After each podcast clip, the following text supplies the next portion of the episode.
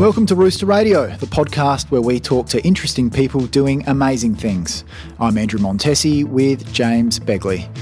This is a special episode where James and I donned a collared shirt and wandered into the Supreme Court of South Australia to spend an hour with the Honourable Chris Kourakis, Chief Justice of South Australia. The Chief Justice breaks down many misconceptions about judges, the justice system, and the law. He's personable, approachable, progressive, and tech savvy. He communicates in plain English, even the most complex legal issues. It all forms part of his mission to make justice inclusive and accessible to all. Such values were instilled on the family farm in Port Lincoln, where the Chief Justice was one of 10 children to Greek migrants.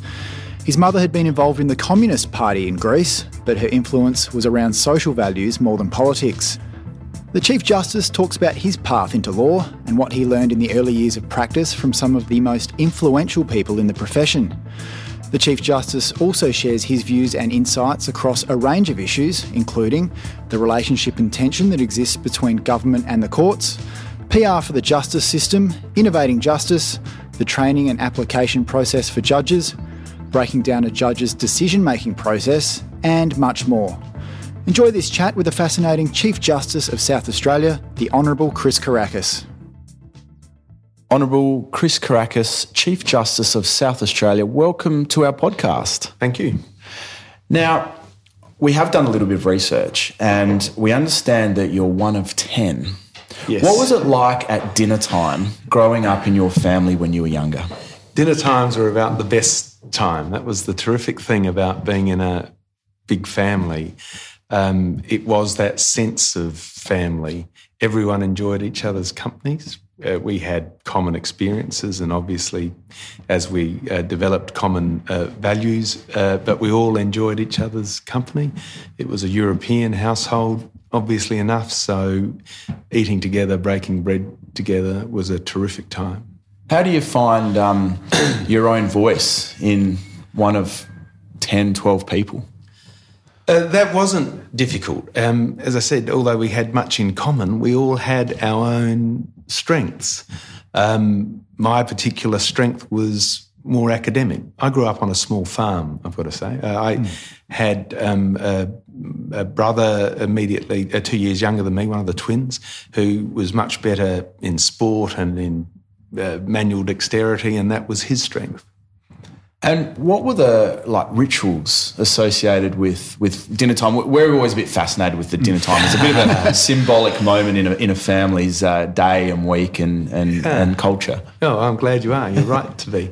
Uh, we had a large rectangular kitchen with a long rectangular table, sort of following the, the sides of the, the, the kitchen. There was a uh, wood stove um, on one side, uh, and there was always a kettle on it. There was always a pot of food um, on it. Uh, Mum would busy herself with the, the, the, cooking. Everyone would have to pitch in with the plates and the bread and all, all that sort of thing. Um, we had our fixed places. It was animated. We were all talking. It was always a, a very happy time. Even before formal dinner time, one of my really fond memories is coming home from school with the three or four kids who are about my age, because my family's in two litters, mum used to call them. and, and, I was the eldest of the second. But we'd come home from school and the baker would have de- delivered the bread in a van and the fresh bread would be there and we'd demolish, you know, a whole loaf with butter, mum's homemade jams, oh, cream that she'd got from milking the cow, and I mean they're, they're just the, the, best memories. Yeah. The best memories. And how did uh, your Greek parents find their way to Port Lincoln? Mm, that's a good question. Um, my grandfather came from the little island of Ikaria to South Australia in 1928 you've got to remember that at that time, the pattern of migration was different to the post war migration pattern.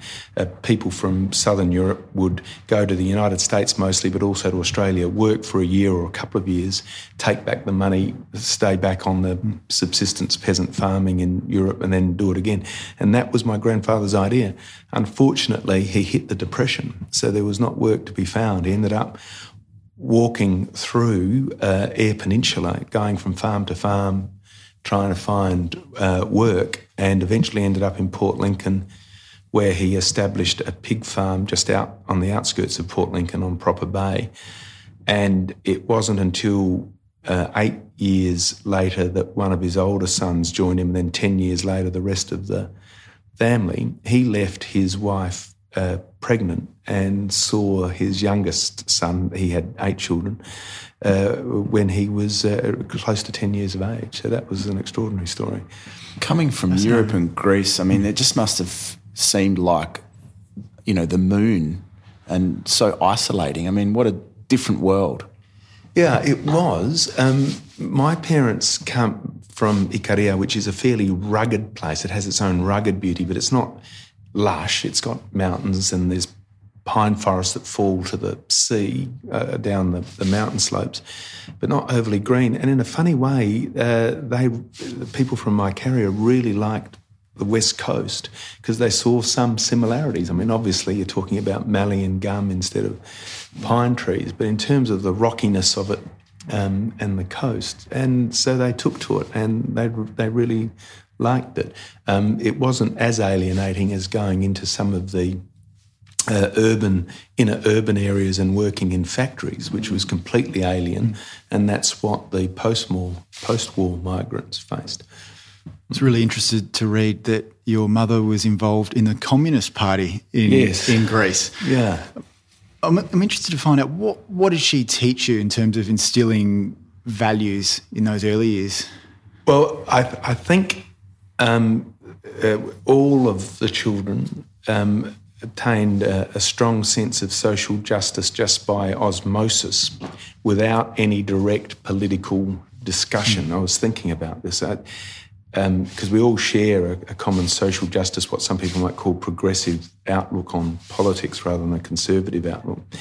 And I think that came uh, from the way in which we saw our parents interact with the Port Lincoln community, the fact that community was important to them, the fact that being well regarded by the community, making a contribution to the community was important, the way in which my family didn't differentiate in the respect, at least, that they showed all sections of the community. Um, is, uh, uh, for example, I remember that um, my parents worked alongside uh, Indigenous workers in the abattoirs and fish factory. We would have them come past the home from time to time. Um, sometimes um, uh, uh, drinking and with methylated spirits, but uh, my mum's response was to take the methylated spirits and to come out with some old wine, which uh, they had. But the point about that is that there was never anything judgmental in uh, my mother's reaction to it. It was always very practical and pragmatic, which really characterised a lot of her life. When I got older, she started to actually talk to me about politics, and it was a sort of communism from really the uh, Second World War, shortly post Second World War era, because in Port Lincoln she wasn't as politically active and not as connected with the changes that happened to the left wing movement after the world after uh, the Second World War. So I was given these old um, Soviet Today magazines to read, and um, uh, so you know, that that was the start of it. Yeah. What was the moment when you were conscious of, I guess, this appetite and ambition in, in the world of law and, you know, at least going to uni and, and following your academic path? Um, I uh, it, it, arose out of the social justice sense that we were given, um, and uh, I, at school, though, was more interested in the sciences in terms of study. Um, and I was thinking of doing a science degree followed by a law degree. My um, uh, older brother gave me some good advice that I'd get bored if I tried doing two degrees. So I realised that I didn't want to work as a scientist as much as I enjoyed studying it. But I did by that stage have the idea that I wanted to act for working people, um, basically, in the law. Um, my mother's family uh, knew Elliott Johnston, the senior Adelaide lawyer, then Queen's Counsel, then judge, and he'd visited in Port Lincoln, so I had some, didn't really understand what it meant to work as a lawyer, but I had some notion that um, uh, he was well regarded because of what he would do as a lawyer for working people. So that, that's why I decided to do that, uh, to enter the law. So in those early years, was did you have any kind of I guess, in terms of a lawyer's ambition to, you know, climb to partner or, or like what, I'm always interested because having known quite a few lawyers, um, some of them are very ambitious from a career perspective. But what was kind of the long term view for you as a young lawyer at the time? I, I never really had a long uh, term view. You've got to realise I came from Port Lincoln, the uh, only person in the family who had any sort of higher education apart from my older brothers and sisters as they moved through was my mother's brother, who was a, um, a PhD in history. Um, I didn't have any contacts in the law. I just wanted to be able to get work as a lawyer mm. uh, and do that.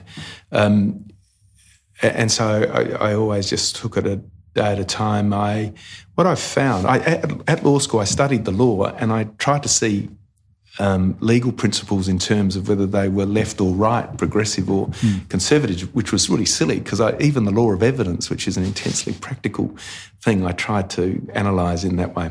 When I entered the law, though, I realised, as all lawyers do, that these things are legal skills which you deploy to get the best result you can for your client. And so what I soon found is that I really liked the challenge of using these skills to get that best result. And I got enormous amount of personal and professional satisfaction out of doing a good job. And then they became the drivers for me. Uh, and I just did that day to day. But I do remember a few years out when I would, was with the Legal Services Commission and I was doing a lot of work before the magistrates at that time. And it occurred to me one day, wow, wouldn't it be terrific if one day I can actually become a magistrate? And that was the wow. first um, sort of sense of wanting to go somewhere. What was the uh, legal landscape like at that moment, at that point in time? The strengths and weaknesses, the key players, what did it look like? Um, I think that when I entered the profession, it was actually a very good time to enter the profession. Um, the uh, legal profession in Adelaide, probably like most cities, was conservative for decades, but things started to change in the 1960s. Um, the appointment of Dr. Bray as Chief Justice reflected that change, that, that incipient change, and then his appointment uh, then brought much change with it because he set about um, bringing uh, the underlying values of the law that inform the law in touch with modern developments. Um, uh, and um, the judges who followed him, or many judges who followed him, continued that. And so by the time that I um, entered the profession in the early 80s, there was a whole new generation coming through. There were many more women in the law. Um, the uh, increased, you know, approaching 50% and then exceeding it of women graduates It sort of was well on the way by the time I went through. Um, there was work. Um, the Legal Services Commission had been recently created. Community legal centres were being created. Um, at one stage, because there was a glut of graduates, many moved out into the suburbs and set up law firms in the suburbs. So there was quite an explosion of Sounds access dynamic. to yeah, it was, yeah. and access to justice, and people were moving from, as I did, from something like the commission to a suburban legal um, practice, and so it was very exciting. Um, since then, I think the pendulum has perhaps swung away a, a bit with um, the relative defunding of uh, legal aid um, and um, cost pressures, which have uh, increased the cost of cost of justice. But no, it was a, it was a really exciting time. We were taking on legal challenges. I at the Legal Services Commission with Sid Tilmouth, who was then the director, would challenge the decisions of prison authorities in punishments that they imposed on prisoners, movements of uh, prisoners. We were challenging government decisions um, uh, not to release people who'd been uh, detained indefinitely. Um, uh, um, moving on all sorts of fronts, extending uh, liability and negligence. Um, it was a very exciting time. Were there any colourful characters uh, floating around that, that stick in your mind? I I really missed uh, some of the more colourful characters, particularly in the criminal uh, law. Uh, people like Jack Elliott, um, Frank Moran, um, really had gone out of practice, or Frank, in Frank's case, became a judge shortly after I joined the profession. Um, and so, uh, but I heard many of the stories about them. I, you know, spoke to them on occasion. Uh, so that changed. Um, and uh, from soon after I joined the uh, profession, um, standards, um, expectations, not so much standards, expectations increased as well um, cases became more complex. So um, the you know uh, time of the great orator who could just swing a case on the um, with the silver voice, it started to change, and you you had to um, uh, do much more research, um, understand forensic scientific complexes um, much more. So I uh, I came again into the profession at, at that time of change as well. In those early years, who were the influential people for you, and what was it about those people that that really stood out?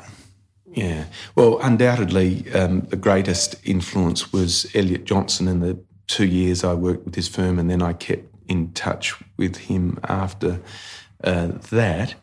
Um, uh, why? Because he was a technical lawyer who was really learned in the law, um, uh, but but um, as I say, a technical and intellectual lawyer, but who spent his time working out how to best use those skills to advance the cause of working people, and he did it not by suggesting radical leaps in the approach to the law, but uh, finding that little point of distinction that allowed, uh, that got around a legal principle that might have been against the success of his client. So he, he by far was the uh, uh strongest influence.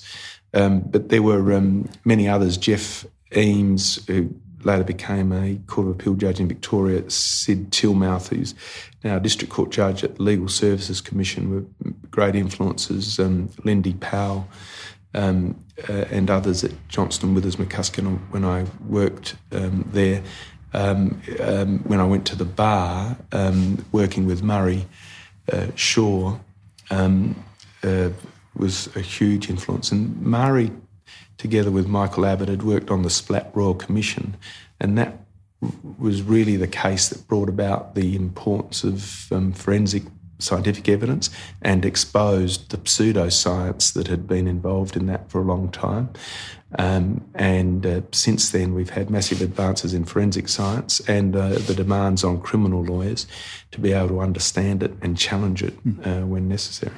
Speaking of influences, were there also any any cases in those early years that perhaps shaped you or had a particular impact on you? Um, the early cases I did at the Legal Services Commission with um, uh, Sid Tilmouth that introduced me to administrative law challenging government decision making uh, were important because it showed how um, the rule of law uh, was effective against government. Um, and over again over the years since I've been in practice, the understanding of administrative and public law principles has increased uh, enormously. Uh, the numbers of lawyers working in those areas has increased. Um, that early experience led me to um, my position as Solicitor General, where that is what you do day in, um, day out. So um, that those series of cases were very important. Um, then, when I went to the bar, many of the criminal appeal cases that I did um, gave me, taught me uh, another set of skills. I, I um, people have asked me this before about particular standout cases, mm. and I don't have, and I, or at least I can't easily bring them to mind because I very quickly dump a case once it's mm. done and turn my mind to the, the next one. That's interesting to know. Yeah, you've come from a, a farm in Port Lincoln. You've studied. You've you've come through and worked for the Legal Services Commission, um, you know, there seems to be real passion and a, and a desire to impact um, through law. Were there ever moments in those early years where you then questioned the reality of the job and whether or not it was something that you wanted to continue to pursue, or did the passion continue to grow? No, I um, I never had those doubts about it. Uh, but uh, again, you've got to remember, and most lawyers would understand this. You, you do this case by case, and uh, you don't really um, spend a lot of time looking at the broad picture. You do that in your extracurricular, or yeah, um, in your um, work, say, with the Law Society, or in making submissions on law reform in one capacity or another. But um, it's in the nature of the common law that it develops case by case, and as a lawyer, you throw yourself into a particular case. Want to make and, and, and make sure that you do the best job you can in each of those uh, cases. Um, it's really uh, when you uh, when you're appointed to a court like this court that you get a greater opportunity to influence the way in which the direction in which the law might develop but even then, uh, it's very incremental. Um, for good reason, um, law is very hard to turn around. It's like a huge ship, and you can work as hard as you like, put your shoulder to the wheel as hard as you like, but you're only ever going to have a very small, you know, fraction of a degree change in in in course just returning to that social justice, I guess I grew up in a household that had a very strong sense of social justice. Mum was a teacher, and um, it felt to me like, as growing up, that that was a strong sense of Australia and a big part of Adelaide. Um, do you still feel that society uh, has those same sort of views on social justice, or do you think there's been a, a changing uh, occur? I think there is a um, a change. I mean, there is, as everyone sort of recognises, a pendulum that swings. Um, I'm an optimist, though, about the progress of society, and I think that it's always getting uh, better, even if it's two steps forward, one step uh, back. Um, I think um, that, you know, when, from when? Uh, probably from the late 80s on, there's been a trend towards um, self interest mm. rather than, and, and personal advancement rather than advancement of the community. Those two things, of course, aren't mutually exclusive, but at different times one is given emphasis um, over the uh, other. Um, uh, but then again, in more recent times, I think as common challenge, as people face common challenges, um, energy, climate change, um, unemployment because of technological change, uh, the challenge to living standards in the West because of the um, developing world wanting to take its place. As we face these common challenges, then people soon realise that individual solutions alone aren't going to work. So they start to think more about collective uh, action. And I think we are actually seeing a change back towards uh, that now. Um, again, with uh, setbacks as, uh, for example, um, right wing votes, particularly in some European places, have shown. But um, over, overall, I'm, I'm, an optimist, so I think um, uh, we'll continue to work collectively to again, I guess, progress your story. Um, for a, an absolute layman, can you describe for us how one comes to into into a position of becoming a, a chief justice? How does how does, it, how does it actually work? Do you have to network? Like, do you have to yeah. do you have to hand out some business cards? that, that's a that's a really good question because there's an important policy debate to be had about how judges are selected, uh, but we don't really discuss it um, as much as we perhaps should. Um, the first thing to say is that in Australia and other common law places, unlike Europe, judges are appointed from the profession, and it might be from government lawyers or people in the private profession. Now, that's and people become lawyers after getting their degree and doing some practical legal training, and then they're just a, lawyer. And then after they've been a lawyer for a while, they become a judge. Now, in European civil code systems, um, after doing some basic common law study, uh, lawyers go off into two streams one where they want to become private practitioners, and the other where they want to enter the judiciary. Uh, because um, there being an inquisitorial system in Europe, there are many more judges because they do a lot more of the legwork in terms of deciding a case than um, practitioners do. So that, that's the first point to make, and that is that we don't have a um, training for judges like they do in Europe. So, query whether or not there should be mm. some greater training before you actually take your job as a judge. But having said that, the way it works here is that um, you um, prove your worth in the profession by the cases you do, the reputation you earn, and then it's for the government to appoint the judges. Um, uh, magistrates, which are the um, um, court level that does claims only up to $100,000 and does some of the less serious criminal matters, uh, actually are appointed after a request for expressions of interest, followed by a panel comprising the Chief Magistrate and other judicial members. Um, and then the attorney simply reviews their recommendations and makes an appointment. District Court, which is our intermediate court, and the Supreme Court, which is the highest court in South Australia, um, the attorney appoints uh, directly after consulting a range of uh, people, including the Chief Justice. Um, so, um, in one sense, you could say that becoming a judge is a political mm. decision. Um, and there's no doubt that the in the history of appointments, um, uh, there are some lawyers who will be seen as similar in their underlying values to the government in power who will be appointed, and others who, whose underlying values are thought to be uh, more similar to another party and won't be appointed until that party is. There are there are some um, uh, that are simply standouts and who'll be appointed no matter what. But the important thing is that there is a convention that, to my knowledge, has never been breached in South Australia. There are some, perhaps, perhaps some examples interstate, that the appointments will only be from a group of candidates who are undoubtedly of the standard and have the capacity to do the job.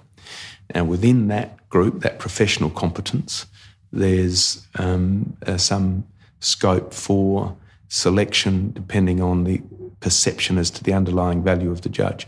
But sorry, I've got one more thing to say. No, no, the, yeah. the, final point to make is because we have security of tenure with the judiciary and they cannot be removed except for misbehaviour um, uh, until uh, 70, really uh, um, this selection by the government doesn't matter because that security of tenure, then quite apart from the professional state of mind of all lawyers, that security of tenure ensures that decisions are made effectively according to law.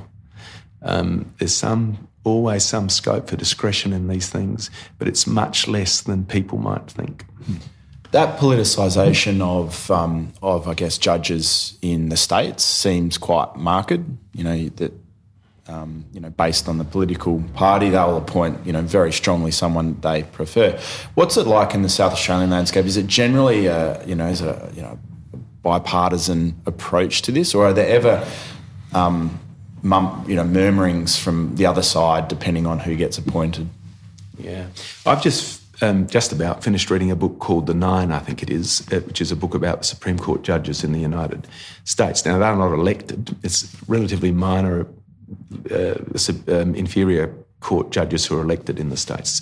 Supreme Court um, in the United States is not. Um, and that is very partisan.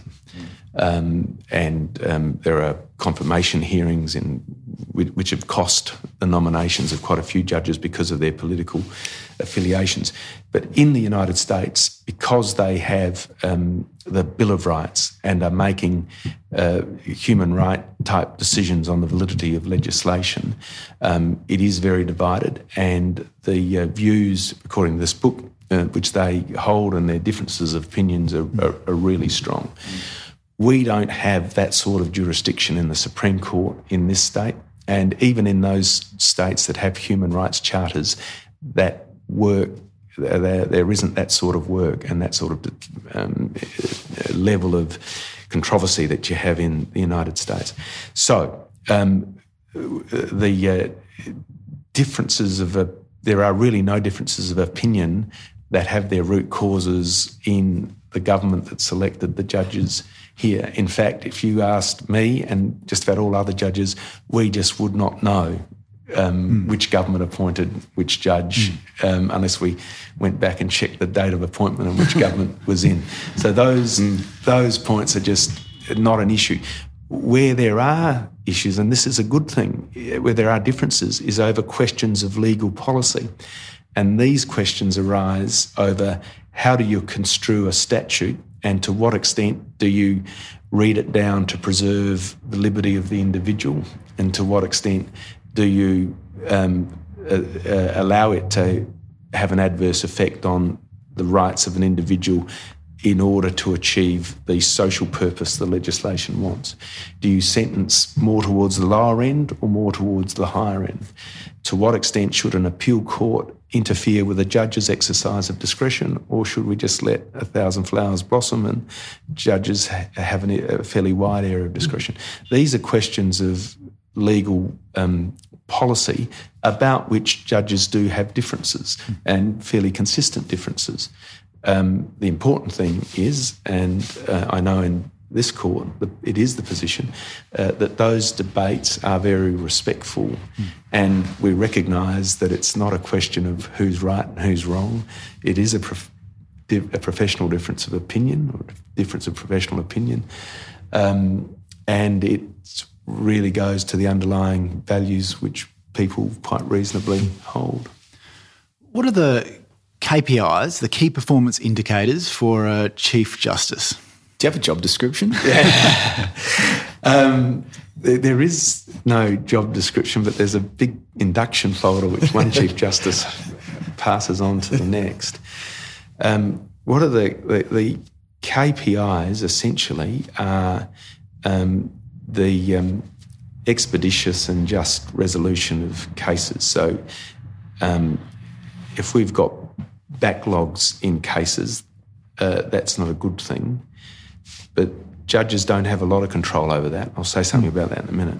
Uh, reserved judgments is the thing, and how long we reserve our decision is the thing we have greatest control uh, over, but it's the thing that's hardest uh, to manage. And I myself have had a difficulty in getting judgments out as quickly as I would like them to get out, as quickly as they should. So, uh, managing our time on that is the, the, the biggest um, challenge.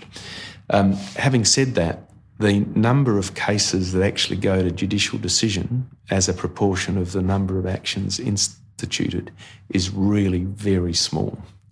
So um, the problems, the complaints that uh, are made about justice being slow are generally are not about a reserved judgment, but the great majority, because the great majority of cases never get there. It's um, the way in which we run cases, prepare for the trial, the way in which lawyers, the procedures which lawyers go through, the procedures which our rules require lawyers to go through, they are the things that can cause um, delay. Um, uh, and that's something that we constantly uh, look at in the first couple of years. Um, I chaired a committee comprising legal representatives of the profession and judges to try and cut through some of those. There were a couple of reforms that we got through. That work has now been um, passed on to the Standing Rules Committee, which the courts have, and that's sort of a work that's constantly in progress. But um, a lot of it is in the hands of the profession and litigants, and because we have an adversarial system where the judge isn't actively involved in bringing a case to its conclusion, um, there are limits to what we can do to hurry mm. things along. There are also resourcing is a factor in terms of being able to create speed. How do you reconcile that given that one of your KPIs is to move things on quickly when um, clearly if uh, the government isn't resourcing the system as it should, then that you, there's almost a helpless helplessness. Yeah. Um, uh, um, most things uh, can be fixed by throwing money at them, but as governments with tight budgets always remind us, they'd rather not just throw money, but they'd rather find a clever solution as well. So I think you've got to do both. Uh, this court recently had an increase in its numbers. Um, a judge that was only part time here because uh, he was running as SACAT. Justice Parker is now full time here. Um, we were quite stretched before that. I'm hoping that that appointment um, will allow us to operate more effectively. Um, uh, um, it'd be terrific to have yet another judge, but um, with Justice Parker becoming full time, I'm fairly confident we'll be able to manage things. It's the district court and their criminal trial list which is the biggest problem, and they undoubtedly do need um, more judges to try and get through the criminal trial list. Um, it's important, I think, for the community for criminal matters to be dealt with uh, very quickly um, for a whole host of reasons. There seems to be, and this is just my my comment, almost an unwillingness to to resource the courts or the system. Is it a? To me, it almost seems like it's a bit of a PR issue. It's not necessarily a vote getting or, or popular thing to do to throw money at the legal system. The public perception necessarily, I've always felt there's a bit of a misunderstanding um, from the wider public about kind of the role that the system plays, unless you're actually in it, in court yourself. How do you see, I guess, the PR aspect of this? You've hit a, on a, a, number of important issues there with that. Um, first, uh, because of um, concerns about delay because of uh, controversy over levels of sentencing, um, courts um, do cop some public criticism. Um, we do whatever we can to explain that. Mm. I've been on radio. Um, we publish our sentencing uh, remarks so that people can actually see the full picture. Um, uh, but one of the problems is that um, there's no one out there really whose job it is to defend the courts, and judges can't defend their particular decisions and shouldn't. Uh, attorneys general once did. Um, they don't see that as their function now. Uh, the um, legal profession does, but they have a you know image perception problem um, as well. Um, from when I first uh, took uh, became Chief Justice, I um, took the view that uh, in, we should um, judges can't be reactive to criticism of a particular decision. One, we can't really enter into the merits of the decision. But secondly, if, if all you're doing is reacting when there's a criticism, mm. uh, you're not really helping promote uh, what you do. So the position I've taken is that wherever possible, we make a statement about something good that has happened, a change in our procedures that's made mm. courts more accessible. Um, uh, go out and explain what sentencing is about um, uh, when there is no controversy over a particular sentence. Um, uh, and I think uh, uh, that has helped and, and will help over um, time. But come back to the government funding, and this isn't just a problem that, about courts, it's a problem about all the essential institutions of government. Um, governments don't get a lot of kudos out of just making sure that everything we expect to be there mm. is there and is properly funded. Uh, they get a headline out of a new initiative.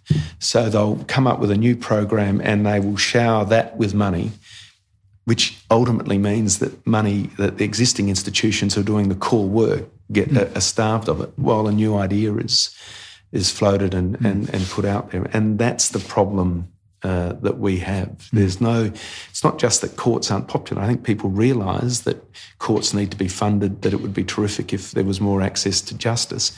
Um, but that's not a headline. It's not easily demonstrable what a million dollars in the court budget will do, as opposed to a million dollars for opening a new building that does something. Mm. So, which is crazy, isn't it? Because the central thing that underpins our culture and our business landscape, it's the thing, it's kind of the thing that, you know, separates us from other sort of cultures and countries around the world. So, how do you describe the positive benefits of a rock solid judiciary and legal system? Yeah.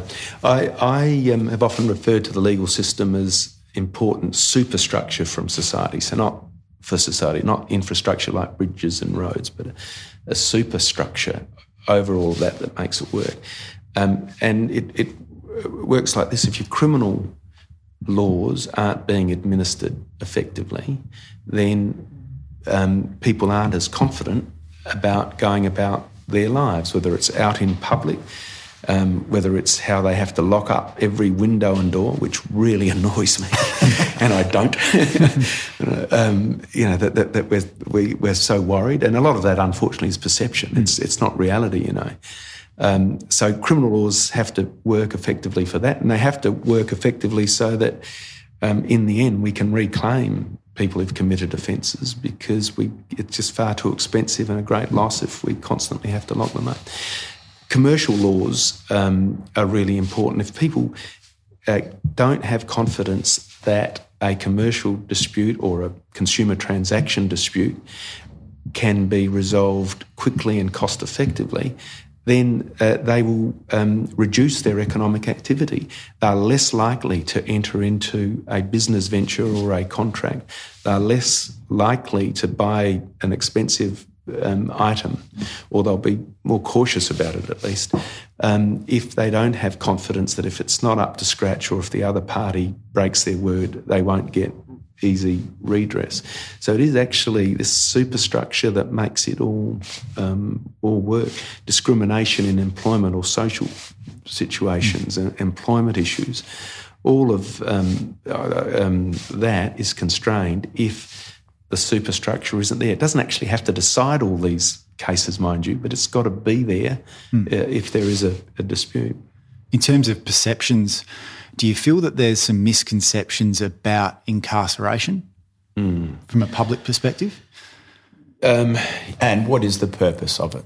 Yeah. um, first, can I just make it clear that judges, when they sentence, uh, aren't engaging in the policy questions about the actual utility of imprisonment or the actual utility of a community corrections program and the relative merits of both. Right? Uh, we're given certain options, um, but we have to sentence according to the statute and legal principle. And the legal principle which we must accept, it's the premise on which we sentence, is that um, deterrence, and in particular imprisonment, does stop someone from offending again when they're released and does scare others from ever offending, right? And so we've got to accept that now. If you uh, and that that guides our sentences, but we have certain discretions in particular cases to give a community corrections type order instead of this deterrent sentence. Um, now that's that's the law of sentencing. As to the public policy question, well, I think that there's un, it's undoubtedly the case that we need to research more carefully whether or not that legal premise on which we proceed actually holds true. And I think you'll find that most lawyers uh, in the who've worked in the criminal law, prosecutors or defendant, or for uh, prosecutors or as defence counsel, and most judges um, would recognise that many of the people we are sentencing, we are sentencing either because they suffer mental illness, intellectual disability, drug dependence. Um, the uh, proportion that we sentence that you would just say are really bad and dangerous people is relatively small. So if you understand, if you, if you once you realise that, uh, then it seems fairly obvious that the uh, if you can address those uh, medical and social uh, criminogenic factors, um, then that's likely to be a more effective solution uh, than just or only working on those premises which judges have to um, apply. And I, I, think there's a growing realisation of that. The uh, Correctional Services Minister, Peter Malinauskas, here has embarked on a number of initiatives that recognise um, that problem. If you if you could create a mechanism or a voice to really advocate then for the system and the judiciary, what would that look like in a perfect world? Um, it would be um, an institution uh, which um, encouraged uh, academic research and studies. It might do that in conjunction with the universities. Uh, provided civic education into schools and the uh, community, and uh, had access to senior, uh, say, former members of the judiciary and senior lawyers who um, could speak either in the media or at other public places about the function of the law. It was an institution that could provide materials to parliamentarians, to people in uh, business uh, about the workings of the law. It was a slightly loaded question because a couple of lads here, local lads from Adelaide, uh, we've got a bit of a punters podcast and we've knocked on your door and asked if we can come and interview. So I see this is a, as a fantastic example of you know of us learning about mm. your world and and and not just a, a 15 second grab you know we're going to we've spent some time with you. Um, as the outside world is just innovating and changing at a rapid speed and we're in slightly older building here how do you innovate? And i have read a few examples but how do you innovate within the court system and, and the judiciary? Um, to to improve this world uh, well, um, the, the, point you make about alternative ways of getting messages out is really important. Um, and overall, maybe it's just that I'm an optimist, but overall, I'm really confident about um, uh, social media, the internet, and what that provides. There are obvious examples where um, um, it, it, doesn't advance the community. I mean, it, it is a problem that um, it's in the nature of social media that you you will in the end receive stuff that confirms your own biases. The echo chamber. Mm. That is a problem. Uh, but overall, the breadth of information that is available and immediately communicable um, to so many people is, is a very good thing. So things like this podcast are a way. With the courts, uh, how do we go about it? I, uh, um, decent buildings are important. Um, and we had some money in the last budget to try and improve our buildings. But uh, in a way, the government gave us, the courts, $20 million to get a new computer system as a because they weren't going to spend a lot of money uh, on a new court building. Um, and I'm not disappointed about that. Um, we've signed the contract for the new mm. Electronic court management system. Uh, people are working on that now. Um, uh, that will, I'm hopeful that that together with changes in the way lawyers practice, particularly with an influx of young lawyers now who are having to find work as best they can and use technology, uh, that we will expand access to justice just like it was expanded when lawyers set up suburban shopfront law practices years ago. Um, and I won't go into all the mm. reasons why it will, but I, why I think it will, but I'm sure it will. Um, and it will allow courts um, a way of doing, uh, providing, uh, administering justice without necessarily having to have the building in it. Uh, we can have, as part of our electronic filing and management of cases, even online mediation. Um, and there's going to be a trial, I understand, of that in the family court, which is the Commonwealth jurisdiction, but here in South Australia. Um, but there are a number of models that we've looked at and uh, learnt about from overseas where that um, uh, happens, um, lawyers will be able to operate out of homes, small offices, and do their work, communicate with their clients over the internet. It, the court proceedings will be accessible. Uh, we will be able to obtain reports and track the way cases are, are handled and, and, then effect changes to improve our procedures uh, because of these um, systems.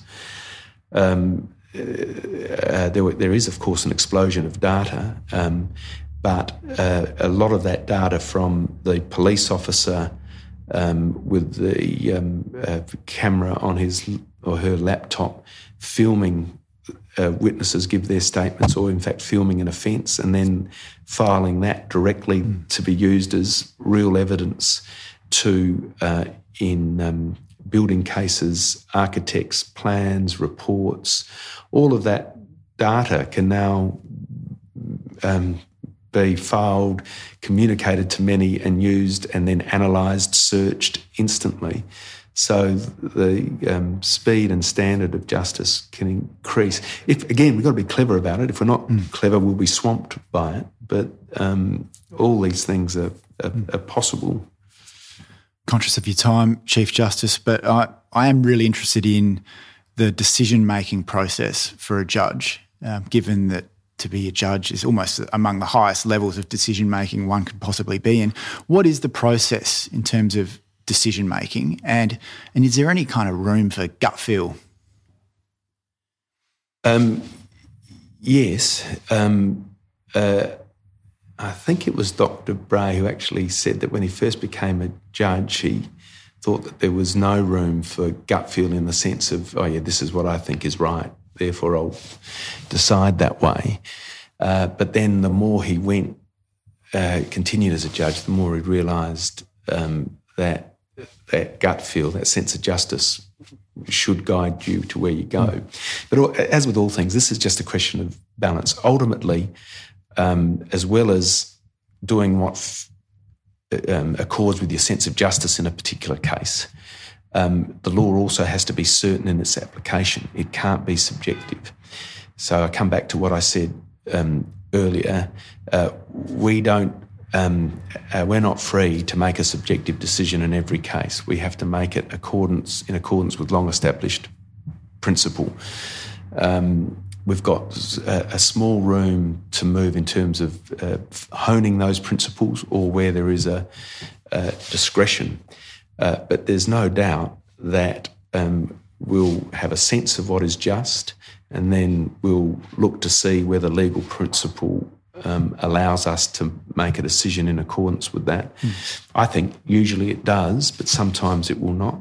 What I think is is very wrong is um, disregarding or straining that legal principle to try and get to your subjective view of what is right, because that creates massive uncertainty, and in my view, it's really quite arrogant.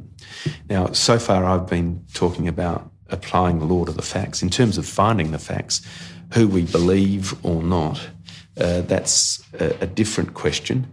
Um, in serious criminal trials, often a jury does that, so that's fine.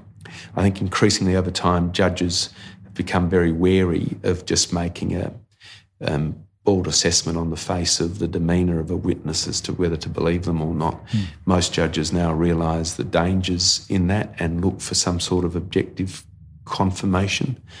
Uh, but mm. sometimes a, a, case will come down to that. Mm. My last question before we have a rapid fire, which is just our last uh, minute or two where we just pepper some questions at you. My last question, I'm going to jump to the idea or the, the question that has South the South Australian court set a national precedent um, in any areas of note? Um, yeah, again, I'm not going to be able to spill off particular authorities like some people might, but there's no doubt that under Dr. Um, Bray, there was uh, there were a number. There was um, an area of development of legal uh, principle, both in um, um, the laws of negligence, in um, uh, updating many of the criminal laws, both their common law basis and some statutory construction. Uh, then, under um, uh, Chief Justice uh, King, um, there was um, uh, South Australia was an acknowledged leader in the area of criminal law, the law of evidence, and criminal um, uh, directions. um, under uh, Chief Justice uh, Doyle uh, uh, in, um, again, the criminal law of um, evidence in public law and in statutory construction. I think South Australia um, held was um, its jurisprudence was leading jurisprudence. To kick off rapid fire, your passions outside of law. I got a little inside information that you don't mind swimming. Yeah, yeah, no, I, I love swimming. I went for a swim this morning. Um, I used to uh, live down at uh, Henley Beach, and in the summer months would uh, often do Henley to Grange uh, Jetty uh, on the weekend. That was a lot of fun. I'm now in uh, pools. Um, I like it. I'm not. I'm not a great sportsman. People got to understand this. I'm, I'm not very athletic, but swimming uh, was terrific. I just plough through the water really, but it forces you to breathe regularly. And that's a form of meditation. So I've always found it a really mm. good way to start the day because my mind ticks through what's going to happen or, or, problems in the background that I have to grapple with. So mm. swimming is terrific. Have you ever been uh, bamboozled in an argument by your kids? Yes, uh, commonly, and uh, they find they they take great uh, uh delight in it. Yes. what is the judicial and, and process at home yeah, for the kids? Yeah. No, no, they particularly um, like to uh, uh, have a laugh at my own silliness sometimes. Yeah, the judicial process. Oh yeah, kids rule.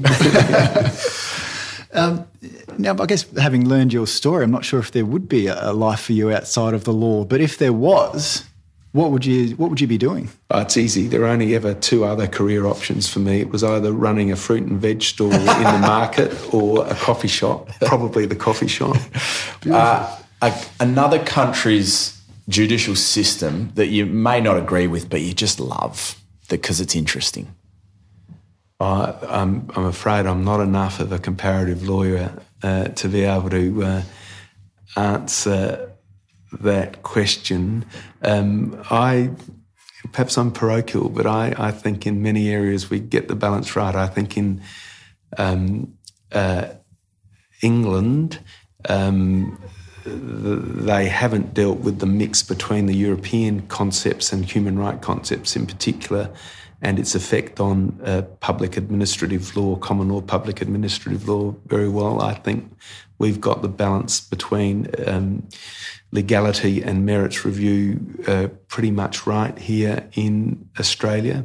Uh, I think the uh, politicisation of the highest court in the United mm. States, mm. as I adverted to earlier, uh, is not a good thing in terms of engendering respect for the law. So I'm, I'm glad we don't have that here. Um, I, the the other the jurisdiction that I like most is probably Canada because it has the greatest similarities mm. to ours. The only reason I asked that question is one of the Netflix doc- documentaries, and the, there was some Italian judges, and I can't remember. Yeah. It was the it was the case of the the students, and I can't, I can't I've lost the name at the moment, but the judge just seemed like this whole case, and he just sort of gave a, a, judgment that was completely gut feel. You know, like Amanda Knox didn't respond in the right way yeah, when she yeah. was, you know, uh, perceived to be this murderer. Anyway, so I just wondered whether any of those might have stood out. No, I, I can understand the attraction of it.